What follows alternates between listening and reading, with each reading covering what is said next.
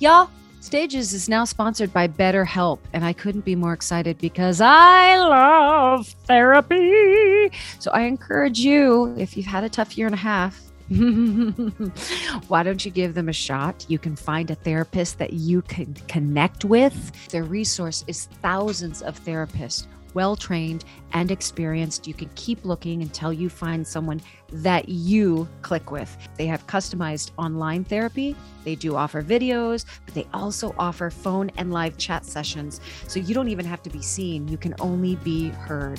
What are you waiting for? Go to BetterHelp, that's H-E-L-P dot com slash stages. And for our cast members, you get 10% off your first month at betterhelp.com slash stages. Go, go, go. Go find your healing. Go find your happy. Stages podcast is sponsored by Better Help. That's H E L P.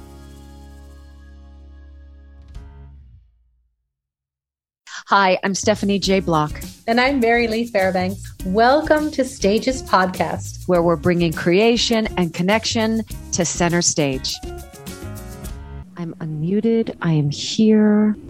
Hello. Hello. Oh my gosh. Okay, so you know that feeling where you're inching toward 50 and you're crisscross applesauce at the bottom of a very small closet for an hour to do a voiceover audition?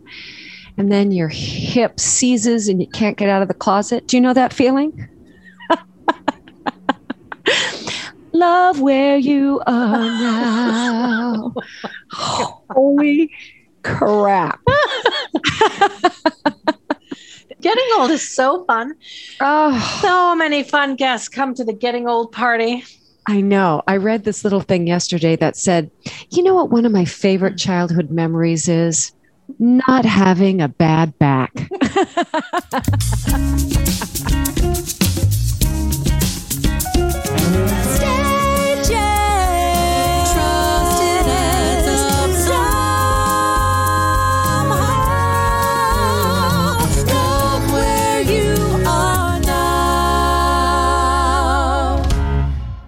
In 1990, I was doing a little improv show in Boston, and I heard the music to a new Broadway show called Once on This Island.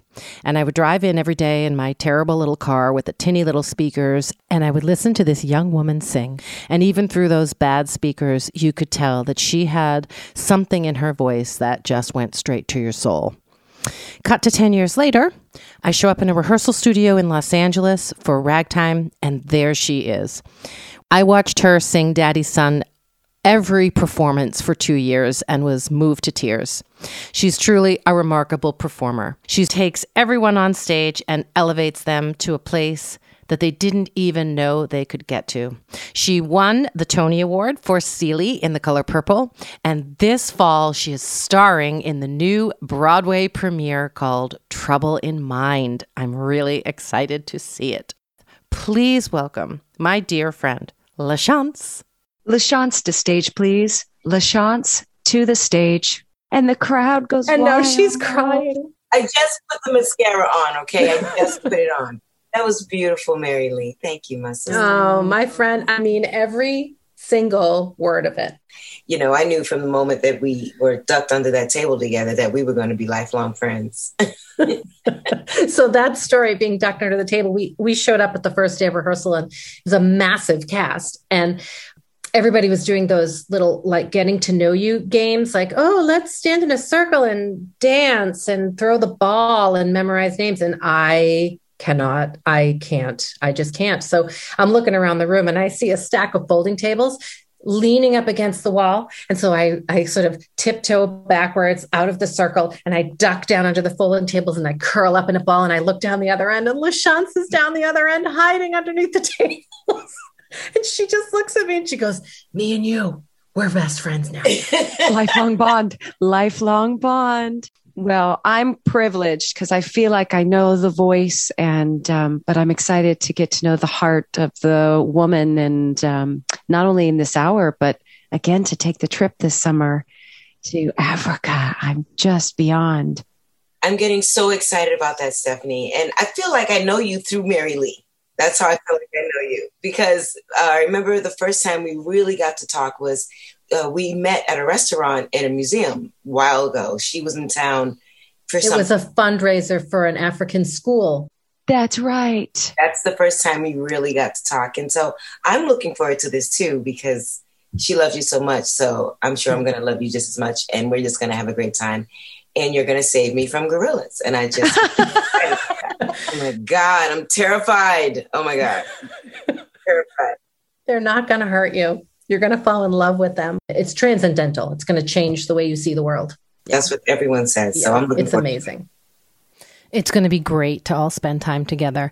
And I haven't been able to spend much time with you lately because you have been so busy. Tell me about what you've been doing.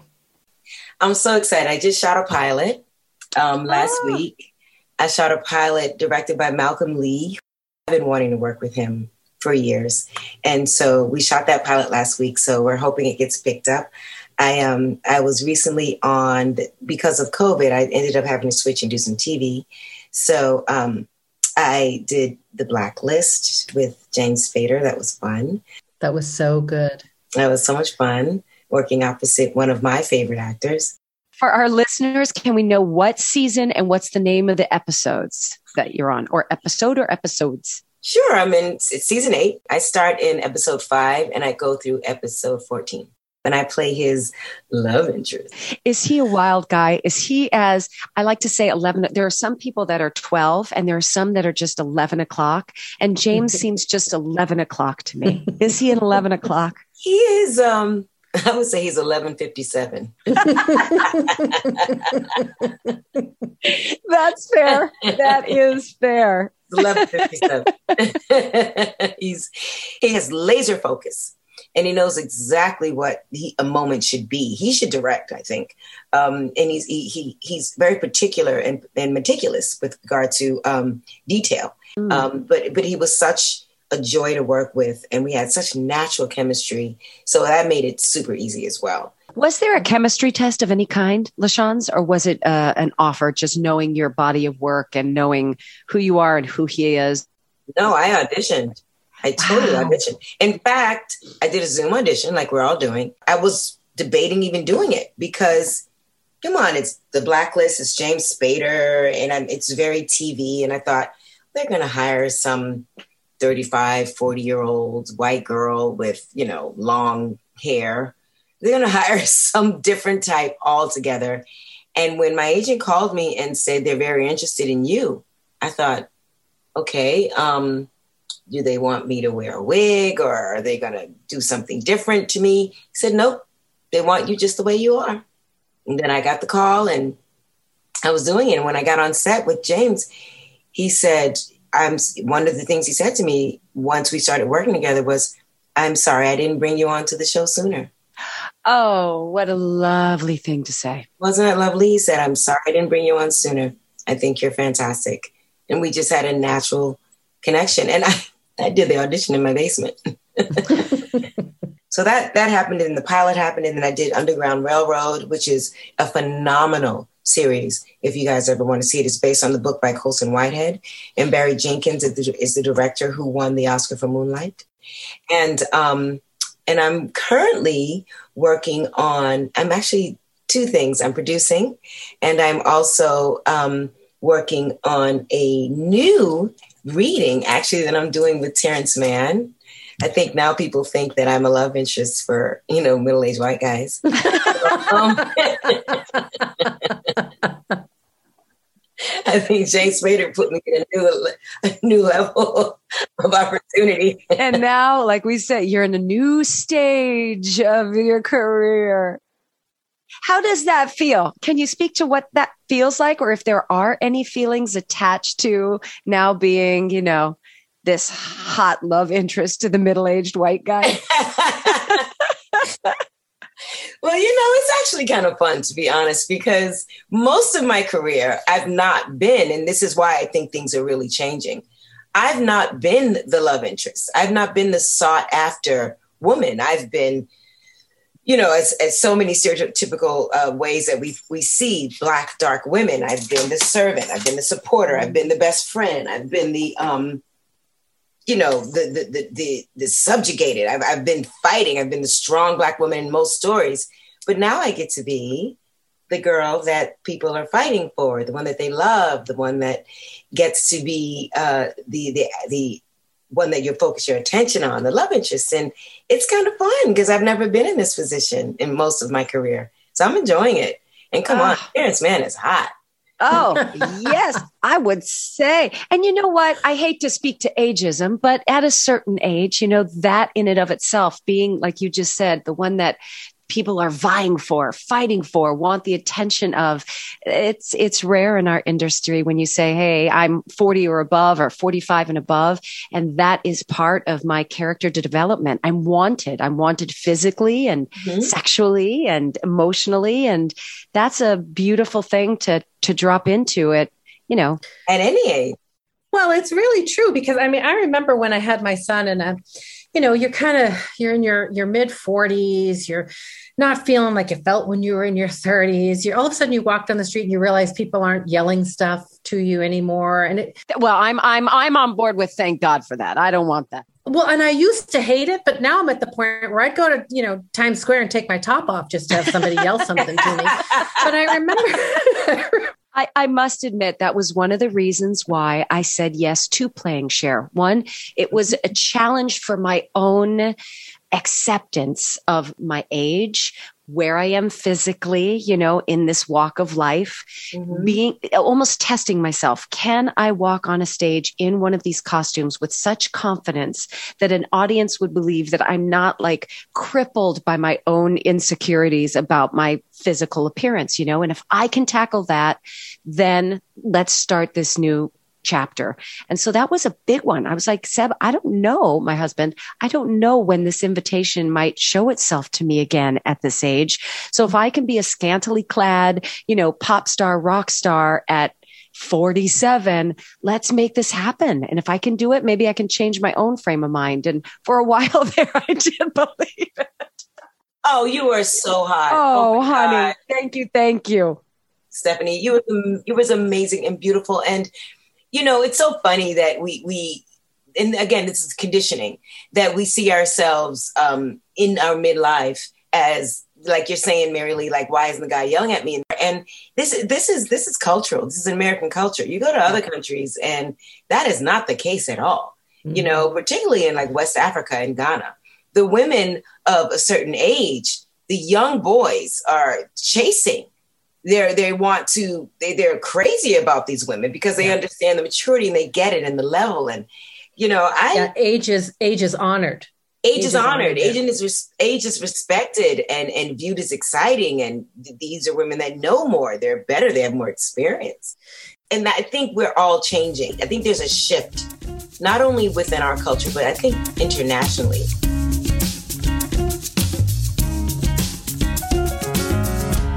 May I ask, did it ever cross your mind when you were looking at these breakdowns and it was this limited, you know, sort of idea of who you could play, what you could play? Was there ever a conversation in your head saying, if this is all there is, then, uh, uh then maybe this is it? I mean, I've run the gamut. I've played all those roles. If I can't grow, if I can't be offered parts that will allow me to explore joy and explore a storyline that's just like you said, the, either the sexual being or the wife or the, but without all this heavy and pain attached to it. Did you ever have that conversation that maybe this is no longer my industry? What I've done is I've decided to no longer take roles like that. If they come my way, I turn them down right away. I don't do roles like that anymore. But as again, because of this shift, I've been offered different roles now. And I, I feel that I see it. I, I'm excited about it. I did make a conscious choice that I was going to start adding no to my career, to my vocabulary in the way that would support the view of Black women in the world. I decided to do that and decided no more maids, no more, you know, prostitutes, no more girlfriend, sidekicks, no more of those. If, if I don't have, if my character does not have a, a, a basic human rights that most of us do, she has love, friendships, she has work struggles, if it if it if it had to deal with my race or had to mm-hmm. deal with the struggles within my race, I did not want to deal with that. We see so much trauma and and and injustice being affected on black people daily that I think that's enough. it's time to equal that story out. And I made a decision a few years ago not to do it anymore. So maybe the universe said, "Oh, okay, now let's give you the now let's put you in a different different light." And I love it at this age too. I love that. I love that it's happening in my fifties. I love it. When we really make a decision, it just it shifts almost the vibration that you are traveling on and you start to create change around you because you've just decided for yourself you're not waiting for someone else to let you decide. And then it just raises the vibration. And then that's where you start heading in the world. Yeah, I, I had a lovely conversation with someone that I met this weekend in Atlanta. And he said, um, everything is in our imagination. He said, everything, every single thing someone imagined how to make, mm-hmm. and it came to be. So mm-hmm. every, every single thing that exists in the world today came started in someone's imagination. And he said, everything is everything. We have everything already. And if you imagine it, you can produce it. And it was the simplest way of thinking about future and a purpose, your purpose. And I and I really it resonated with me so profoundly. You know, there's a really interesting um, concept called sankalpa, and it's sort of like a New Year's resolution, but it's not. So in a New Year's resolution, we say, uh, I'm going to give up chocolate or smoking or lose weight or blah, blah, blah. And just in the wording of that New Year's resolution, it's a negative. You're not enough and you need to improve. So a sankalpa, the change is it's a it's a vow between you and your soul. You don't share your sankalpa. It's worded in the positive present tense. So you don't say, I'm going to have love in my life, you say, my life is filled with the love of present tense, positive. Because um, if you say going to have, that's implying uh, a negative, right? You, you don't have it. So that puts negative out in the universe. And it's based on the idea that you already are and have everything that you need. You just haven't made space for it in your life. So mm. it's about going inward and making space inside yourself to receive, but also doing it in the world around you. So if you're looking, if if it's true love that you're looking for, they say clean out a drawer, have empty hangers in your closet, you know, things like that, so that you're literally making space for this person to come and enter into your life. But then there are yoga stuff that you do to clean your inside closets, right? To throw away the stuff inside of you that doesn't work for you, doesn't serve you, doesn't fit you anymore, just like you're cleaning out a closet, which creates space. And then the power lies in I get to decide what goes in that space.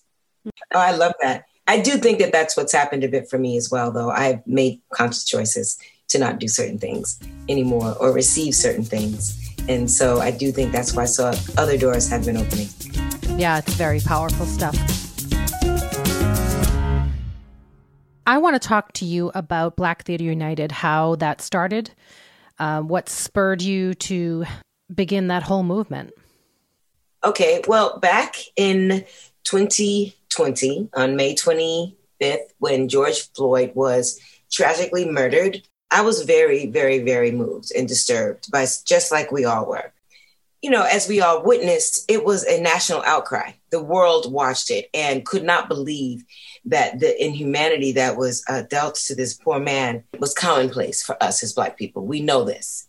We, we see it. We've known of it ever since, you know, the Tulsa riots. Before that, slavery. We all knew about it. So um, I was interested that my community, the theater community, had not said a word, had not mentioned anything about standing in unity with those of us in my community that were outraged or even shown any support. And I have been on every single platform to lift up, you know, LGBT rights. Uh, you know, I don't know, Broadway Cares, Everybody Fights AIDS. I've done a million of those red can speeches. Um, we've all been in support of every other group, marginalized group in the theater, but when it came to Black people as a group, we were silent. So I put a tweet out about it, about those feelings, and Audra McDonald saw the tweet. She called me, she felt the very same way. And she said, We have to do something. I was like, What can we do? And she said, I don't know, but let's just call 19 or 20 of our closest friends in the business and get together and brainstorm what we can do and be a voice for change in our industry. And that's how Black Theater United was born. We got on the phone, we called a bunch of our Black friends who are uh, sort of somewhat prominent in the industry, and we pulled our platform together, and that's how we got started. And now we've we're doing amazing things. We've started a mentorship program with um, Williamstown Theater Festival. We um, we have a series of town halls that we host to teach about marginalized Black situations or to advocate on behalf of census, on voting rights, um, on the biz on business, the, the, business of show. We're, we we have a series of things that we've done. We're having conversations with theater owners, producers, creatives, unions, everyone to figure out what we can get on the books just to make sure that we have this change going forward when we return. And um, it's been quite productive, and we've been very busy. We have a full staff now. Well, not a full staff. We're getting our full staff together, um, and we meet bi-weekly, and we have several committees, and we're really just being effective. And we're very happy about the work we're doing. You know, it's really interesting because there's a lot of shows that have black casts and it's becoming more and more integrated as we go. But behind the scenes there's none. There's not black producers there's not a lot of black writers there's not a lot of black directors. And so it's all the things that you don't see. And i think that's part of the problem is that people you know they they see the award shows or they they go to the theater and they think oh what are you talking about? It's totally represented. But it's actually not at all represented in behind the scenes the that's the issue that we face is that if I've done black shows my entire career because I'm black. I've never worked with a black director. I've never worked with I've worked with one black writer, and that was the bubbly black girl sheds her chameleon skin. Um, Even the Color Purple was written, the musical, by a white woman. So um, Marsha Norman, whom I love, but my point is, when you when you take black stories and have white creative teams telling the black stories you're already setting it up for failure or you're you're not sensitive to the, the, the deep complex issues that need to be expressed through this black story i bumped heads several times with on my last show with my director um, on, on Summer. I'll just say that. Not that Des McAnuff isn't a wonderful director. He is. But I'm a 50 something year old black woman telling the story of a 50 something year old black woman. And I bumped heads with my, with my white male director because he felt that he could tell the story better than me. Mm-hmm. And so I, I couldn't get to him and say, listen, I would never say that. Right. My walk in life would not show itself in this way. And I am walking this life. So please listen to me. You also mentioned business of show. And that for me, the more that I've had conversations, it goes to the marketing. It's not just what happens in the rehearsal space or on the stage itself, but it's and beyond the creative forming of it, it's how is it marketed? How is it reaching different demographics so that they're sitting in the audience, casting directors, the PR people. It's all from the point of view of the white man or woman. And mm-hmm. it just translates completely differently as to what we see as important, as to what we see as, you know, something that will trigger an interest. And I find that to be very interesting because I must admit, you know, going in, doing the work, wanting to create, wanting to produce something very special and unique on stage. And you recognize these hundreds of people around you that are making the wheel turn, but you don't necessarily stop and say, okay, now what is it and how impactful is what they do reaching the tens or hundreds of thousands of people that lead them to get into your theater. So I find that to be highly important. Yes, there are we are also Black Theater United is also working to uh, work with the producers on marketing. You know, unfortunately, the the way a lot of producers see black audiences is you know they, they they say well we're going to the churches. And it's like you know all black people don't go to church. And i definitely don't go to the churches that, that they're marketing to. So we're, we're also working on that stephanie. That's a great point. We are working on teaching these producers and helping them with with the understanding that you need to reach different areas if you really want to reach and get black dollars and black seats and market to black people. And black people don't only want to see black shows. Right. Right. You know, Right. that's the other thing. I mean, we're interested in everything, like everyone is. So market to us. And, and I agree, marketing is a huge part of it. But when you have three top uh, major marketing firms that are doing all the Broadway shows and they're all white, they're all the same system, then that's who you're going to go to.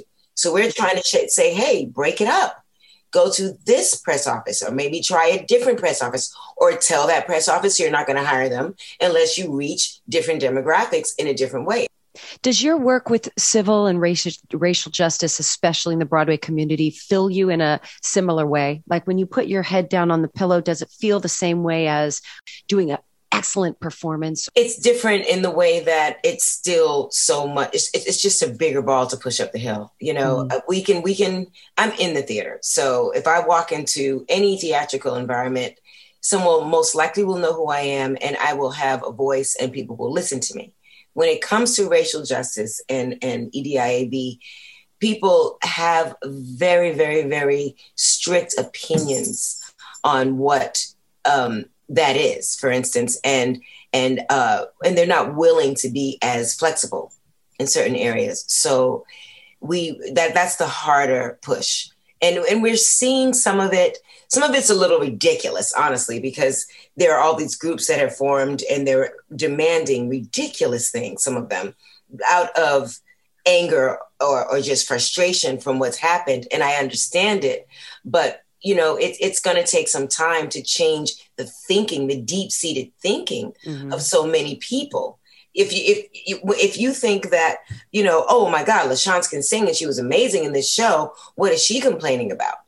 I'm complaining about the fact that when i go backstage and i tell a hairstylist that you can't do that to my hair and you won't and they don't listen to me and they go and talk to their supervisor who happens to be white who then says to them well this is what we think it should be. And then my hair starts to break and fall out it's because i need someone who understands the texture of my hair the fragility of my hair and how you cannot pin me every day in a certain way or else i'm going to go bald. So it's just certain things like that that that that black people face in the theater all the time. And do you feel like now, because there are so many groups coming out speaking about so many different things, do you feel like it's part of it is just becoming lost in a sea of noise and in the cacophony? Sometimes people shut down. So, what do you do to make sure that you can ride out and still make changes in the end? just like we need food, we need water, we need air, we need to feel like we belong. And Black people have been trying to have this sense of belonging like everyone else for hundreds of years. So the noise, unfortunately, needs, needs to get louder because the opinions are 400 years old and they're Mhm. deep. And we have to change these opinions. It has to be normalized that Black people are just as equal as everyone else. So are LGBTQ people, so are Asians, so are um, Latinx. Everyone mm-hmm. deserves a seat at the table. And I think what's happened is the dominant culture for so long has been the dominant culture, and the dominant opinion has been the only voice, and the dominant male opinion has been the one making the decisions. So that all has to change. And I don't care if it's a cymbal, brass band, marching band, walking down every street every day, mm-hmm. 24 hours to change it. It needs to happen. Can you explain EDIAB for listeners? EDIAB is equity, diversity, inclusion, and belonging. Those are that that that's the acronym. And it's basically learning how to deconstruct how we think of race and inclusion and rebuild it and understanding the, the root causes of this uh, racial disparity. And it's, it's training. It's a training. Should be brought into every uh, grammar school in the country.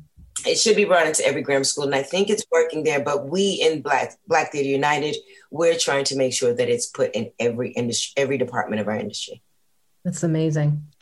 Amazing. And from the producers and the theater owners, are you getting really great feedback? Yes, we are even speaking with casting. We're speaking with creators, writers, directors. We're speaking with everyone. We're speaking with front of house, and and um, everyone wants to do this. They just don't know how. So, right. so what we are doing is we're creating a series of conversations and basically creating the opportunity to learn gosh, I pray they take that opportunity, LaChanze, because I, I, I, experience so often people's intentions are so good. Their will is so good. And then you got to act. You got to actually do it. Go out there and really, really do it. And that's, um, I'm really interested and I'm praying to God they are going to take that action and make that happen when we reopen. for people that don't know, your daughter is coming up right behind you uh, in this world. And you're once again making it a better place for your girls because for those who don't know LaChanze, she is mama lion. Do not mess with her girls. And she's managed to raise two, like not just good kids, but powerful, formidable, awesome women. Like yeah. And also for those that don't know, you and your daughter are the only mother daughter team to ever perform on Broadway together. I mean, that's history making. Yes, it's true in leading roles. We were both, there have been mother and daughter teams. Like there's been a mother, I think Adriane Lenox and her daughter Crystal were on Broadway at the same time, but her daughter, I think, was in the ensemble or a standby and she was leading. But there's never been two uh, women, mother and daughters, leading on Broadway at the same time.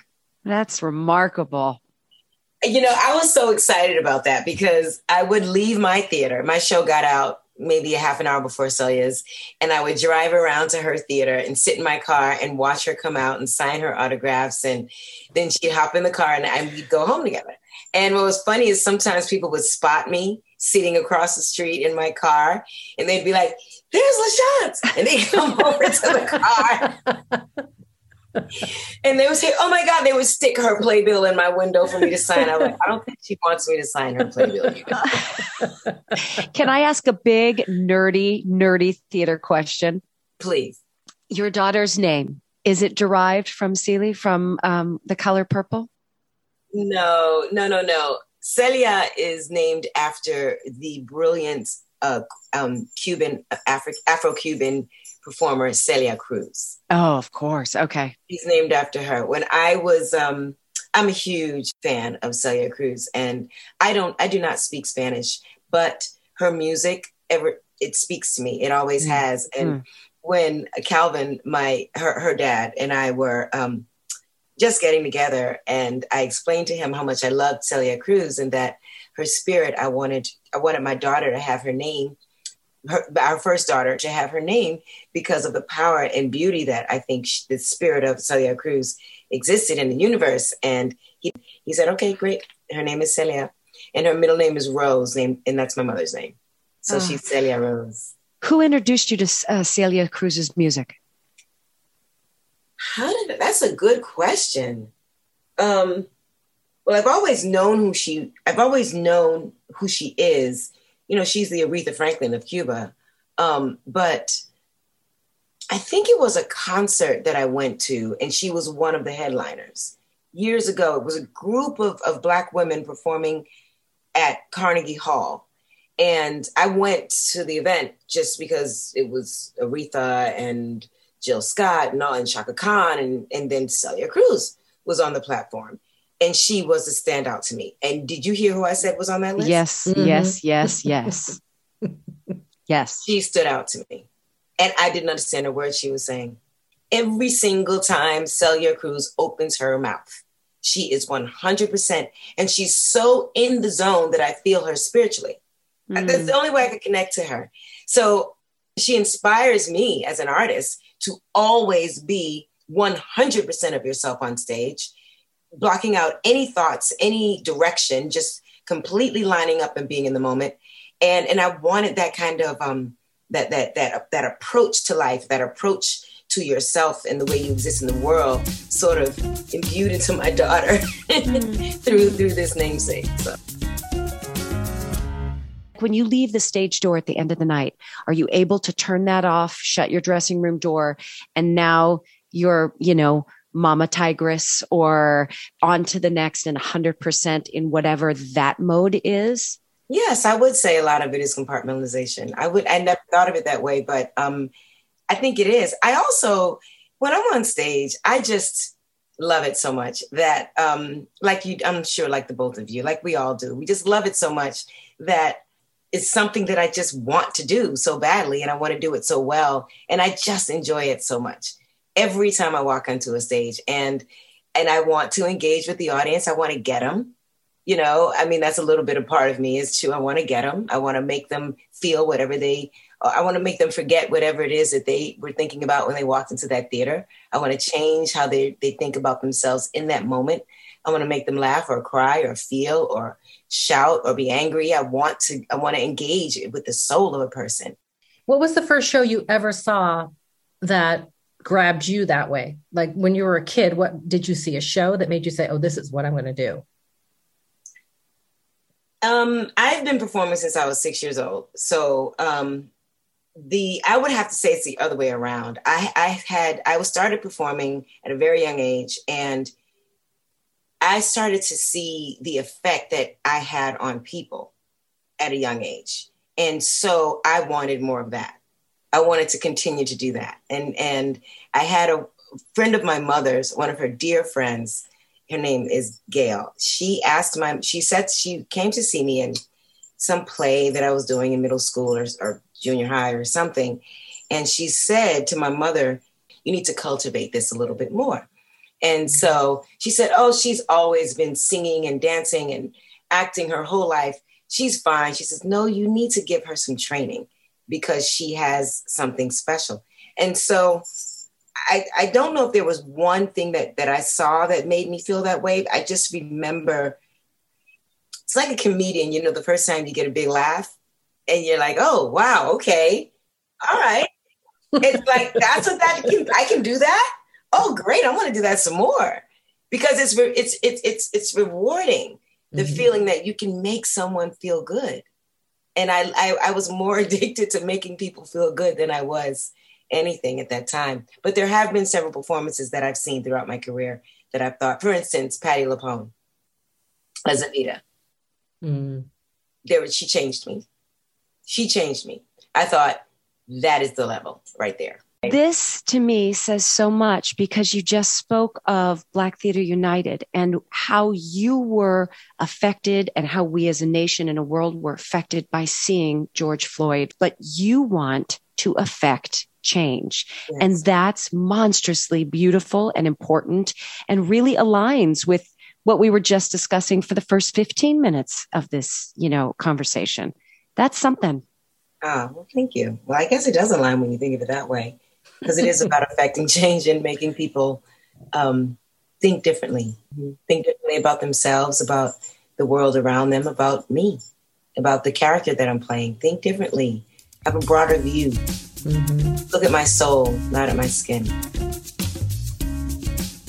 All right, we've arrived at the five questions.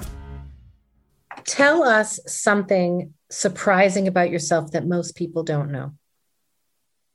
I like to watch movies that 15 year old boys watch. so, what you're saying is there's a lot of potty humor there. I love every Marvel comic. I am a big time fantasy watcher. I, I just have the, the television taste of a 15 year old boy. So, you must be very excited about your daughter's new job. I love my daughter's new job. Are you kidding? I'm such a fan of my. I've I told her we can talk about it. She's uh, my daughter is starring in um, a new Star Trek spinoff. It's called Strange New Worlds, and she's playing an iconic character. The series is taking you back to when Captain Pike was the was the captain, not even Kirk. So a prequel to Captain Kirk. The first voyage. So again, again, under the guise of I'm here for my daughter, you'll be attending every Comic Con. Oh, are you kidding? And being a 15 year old boy. talking about? I'm already thinking about what what cosplay I'm doing. Are you kidding? totally. I'm totally going as Uhura. So Um, second question Do you have a good luck charm or any sort of ritual that you use throughout your life? It can be for performing or not, but a good luck charm or ritual. Yes, I have a mother's ring that um, I had made for me in New Zealand. Right after um, 9-11, I went to New Zealand. My first job was, was a movie. Well, my second, my first TV job was a movie shooting in Vancouver, and my daughters were two months and almost two years. And I didn't have a mother's ring, and I found a local jeweler and I designed the ring and I told him what I wanted to be made of and the stones that I needed in it. And he made it for me. And it's what I wear all the time now, whenever I feel like I need some strength, because that was, it was my, my new, my new family, my nucleus. And um, I pray before every performance. Um, I acknowledge the goddess and the God and the ancestors and, you know, our creator. And I thank them for giving me the space and then giving me the talent and the health. And I thank them for being with me because I think they're always with us. Um, if you could have any talent or ability, what would it be? Oh, God. It would be something technical. I want to learn. I, I feel like I am so behind when it comes to anything to do with, um, you know, like computers and like Word. I mean, I struggle so hard trying to download a file or open it or transfer it. I'm just the worst. Which is great for Zoom auditions. Oh my God, I'm the worst. I'm the worst. I pay so much money for people to help me. But um, yeah, I wish I had more technical and um, expertise. If you could go back to your late teen or 20 year old self, what would you say to her? Late teen or 20 year old self, um, it's not that deep. it's not that deep. Have fun, enjoy it. Don't be so serious. Don't mm-hmm. be so mm. serious. Have fun. I was a very um I was ambitious like most of us are, but uh, but I was uh, I was I was I was laser focused on what I wanted um, at a very early age, and I did have fun. Don't get me wrong, I did party and have a good time like most college kids did but um, I was I um I, fo- I worked really hard and focused, and sometimes I didn't balance things out. I was I, my it was a little off. I was more focused on work than I was on play, and I wish I had balanced a little bit more because now I'm making up for all of it. now, now I really need to switch the work a little bit more and stop playing so hard. You may be overcorrecting. I think that's exactly what I'm doing. I'm overcorrecting. I also want to go back to your previous question. I do. There is one thing I wish I had done. I wish I had learned how to be an engineer. That's something that I find fascinating. Building bridges and civil. Oh, wow. I, like civic. I just I don't know why I love um, learning about engineering and how things are built. Hmm. Okay, last question. Very important. If you were a nail polish color, what color would you be, and what would the cheeky little name be? Mm, if I were a nail polish color, it's a good question. It'd be something, it would be rust. The color would be rust. Mm-hmm. And it would be called, it would be called um, Mother Earth. Mm-hmm. Okay. I love it. Okay. So, ladies, I propose that one night over a fire in the heart of Africa, we sit down and write sankalpas together and throw them in the fire, send them out to the universe. What do you say? Yes, say yeah. yes, yes, yes, yes, and yes, and yes, and yes. I'm so mm-hmm. excited about our trip. I'm oh, so excited. It's, it's, getting closer and closer, and I cannot wait. I cannot wait. I can't either. I have to start shopping. Thank you so much, LaChanze. I know how busy you are, and I, I appreciate you so much coming on. And I just oh. adore you, and you you are a incredibly special human being. Oh, thank you, thank you, and I love you know how much I love you, and Stephanie, I love you too, and cannot ah. wait for us to bond. The feeling is mutual, so mutual. Thank you, thank you. I hope you can rest today. No, but oh, geez. I can rest tonight. I have a I have rehearsal starting soon, but I can rest tonight. Thank you, ladies. Bye. Bye bye.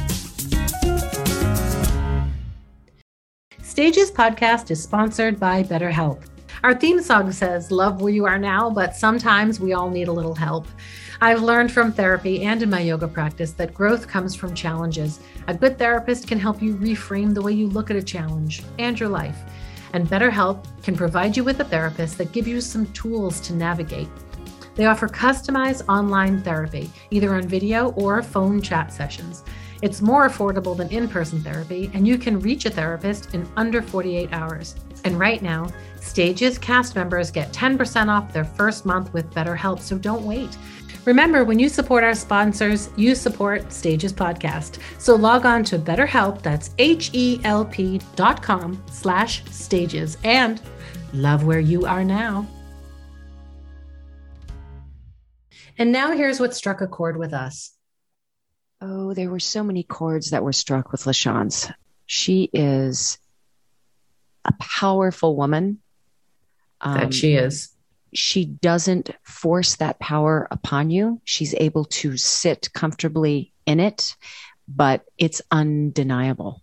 The meter with which she speaks, the timbre in her voice with which she speaks, the gravitas that just kind of sits there. It, it's not dressed in anything. It's just presented to you.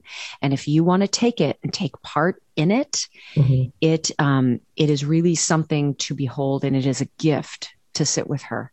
Yeah. Uh, we were talking about age and I think, you know, all three of us being at this stage of our life, I was internally, well, and audibly cheering for her that she was in this place of owning her her spiritual power her sexual power her all all of it but again from a place of just knowing and humility mm-hmm.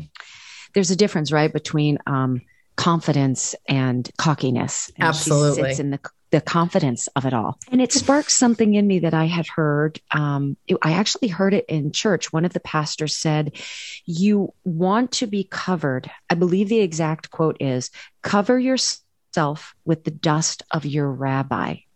But I take the word rabbi to mean someone who has knowledge and experiences and intimacies that they're willing to share.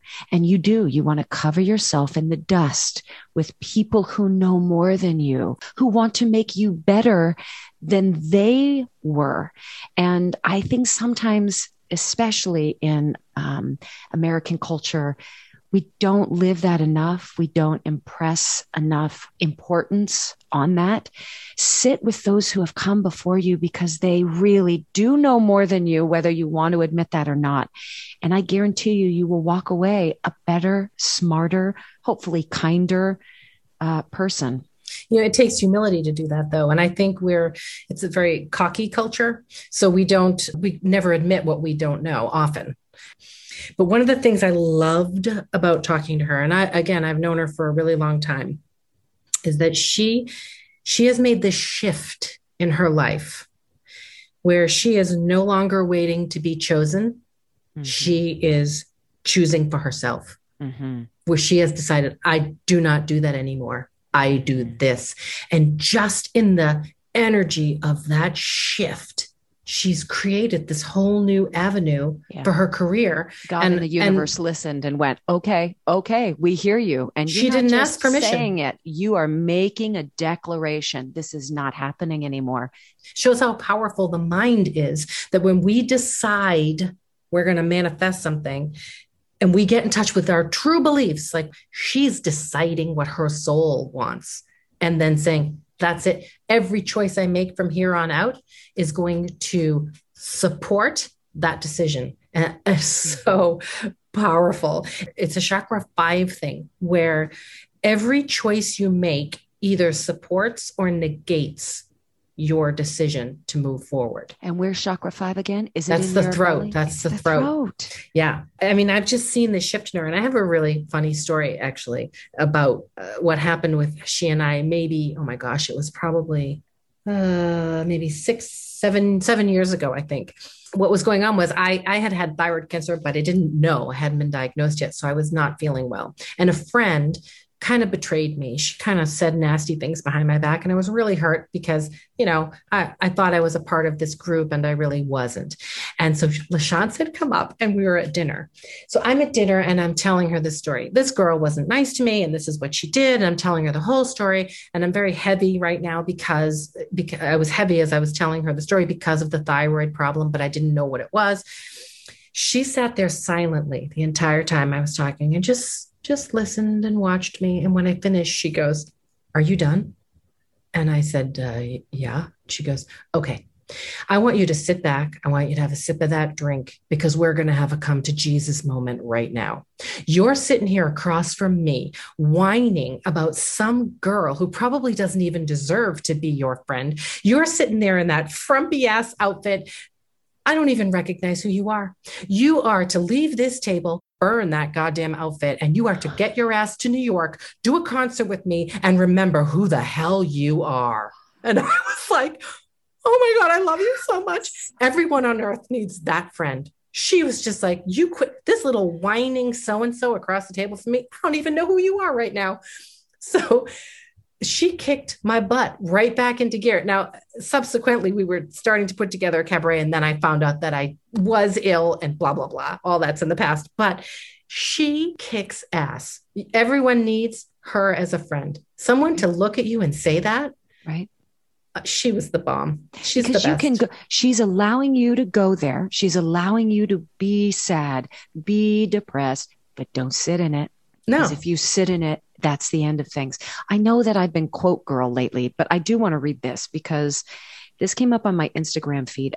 I believe the the author who gave this quote, it's G O I, so it's maybe Goy Nassau, N A S U, Mhm. Nassau. Mhm. And it says, ships don't sink because of the water around them. Ships sink because of the water that gets in them. Don't let Mm. what's happening around you get inside you and weigh you down. And I was like, well, it's so clear, but yes, now that that image is there, right? Yeah. The water's all around. We know that for a fact. Just don't let the water get in your boat so much that you're going to sink. She didn't let you sink. Yeah, I'm a lucky gal. I have good friends. And you, my friend, are one of them. Ah, thank you. Thank you, Mama. I love you. And I I, love love, you. LaChanze. Love you right back. See you next week. Bye. So if this episode resonated with you, please follow, subscribe, and share. You can always find us at stagespodcast.net.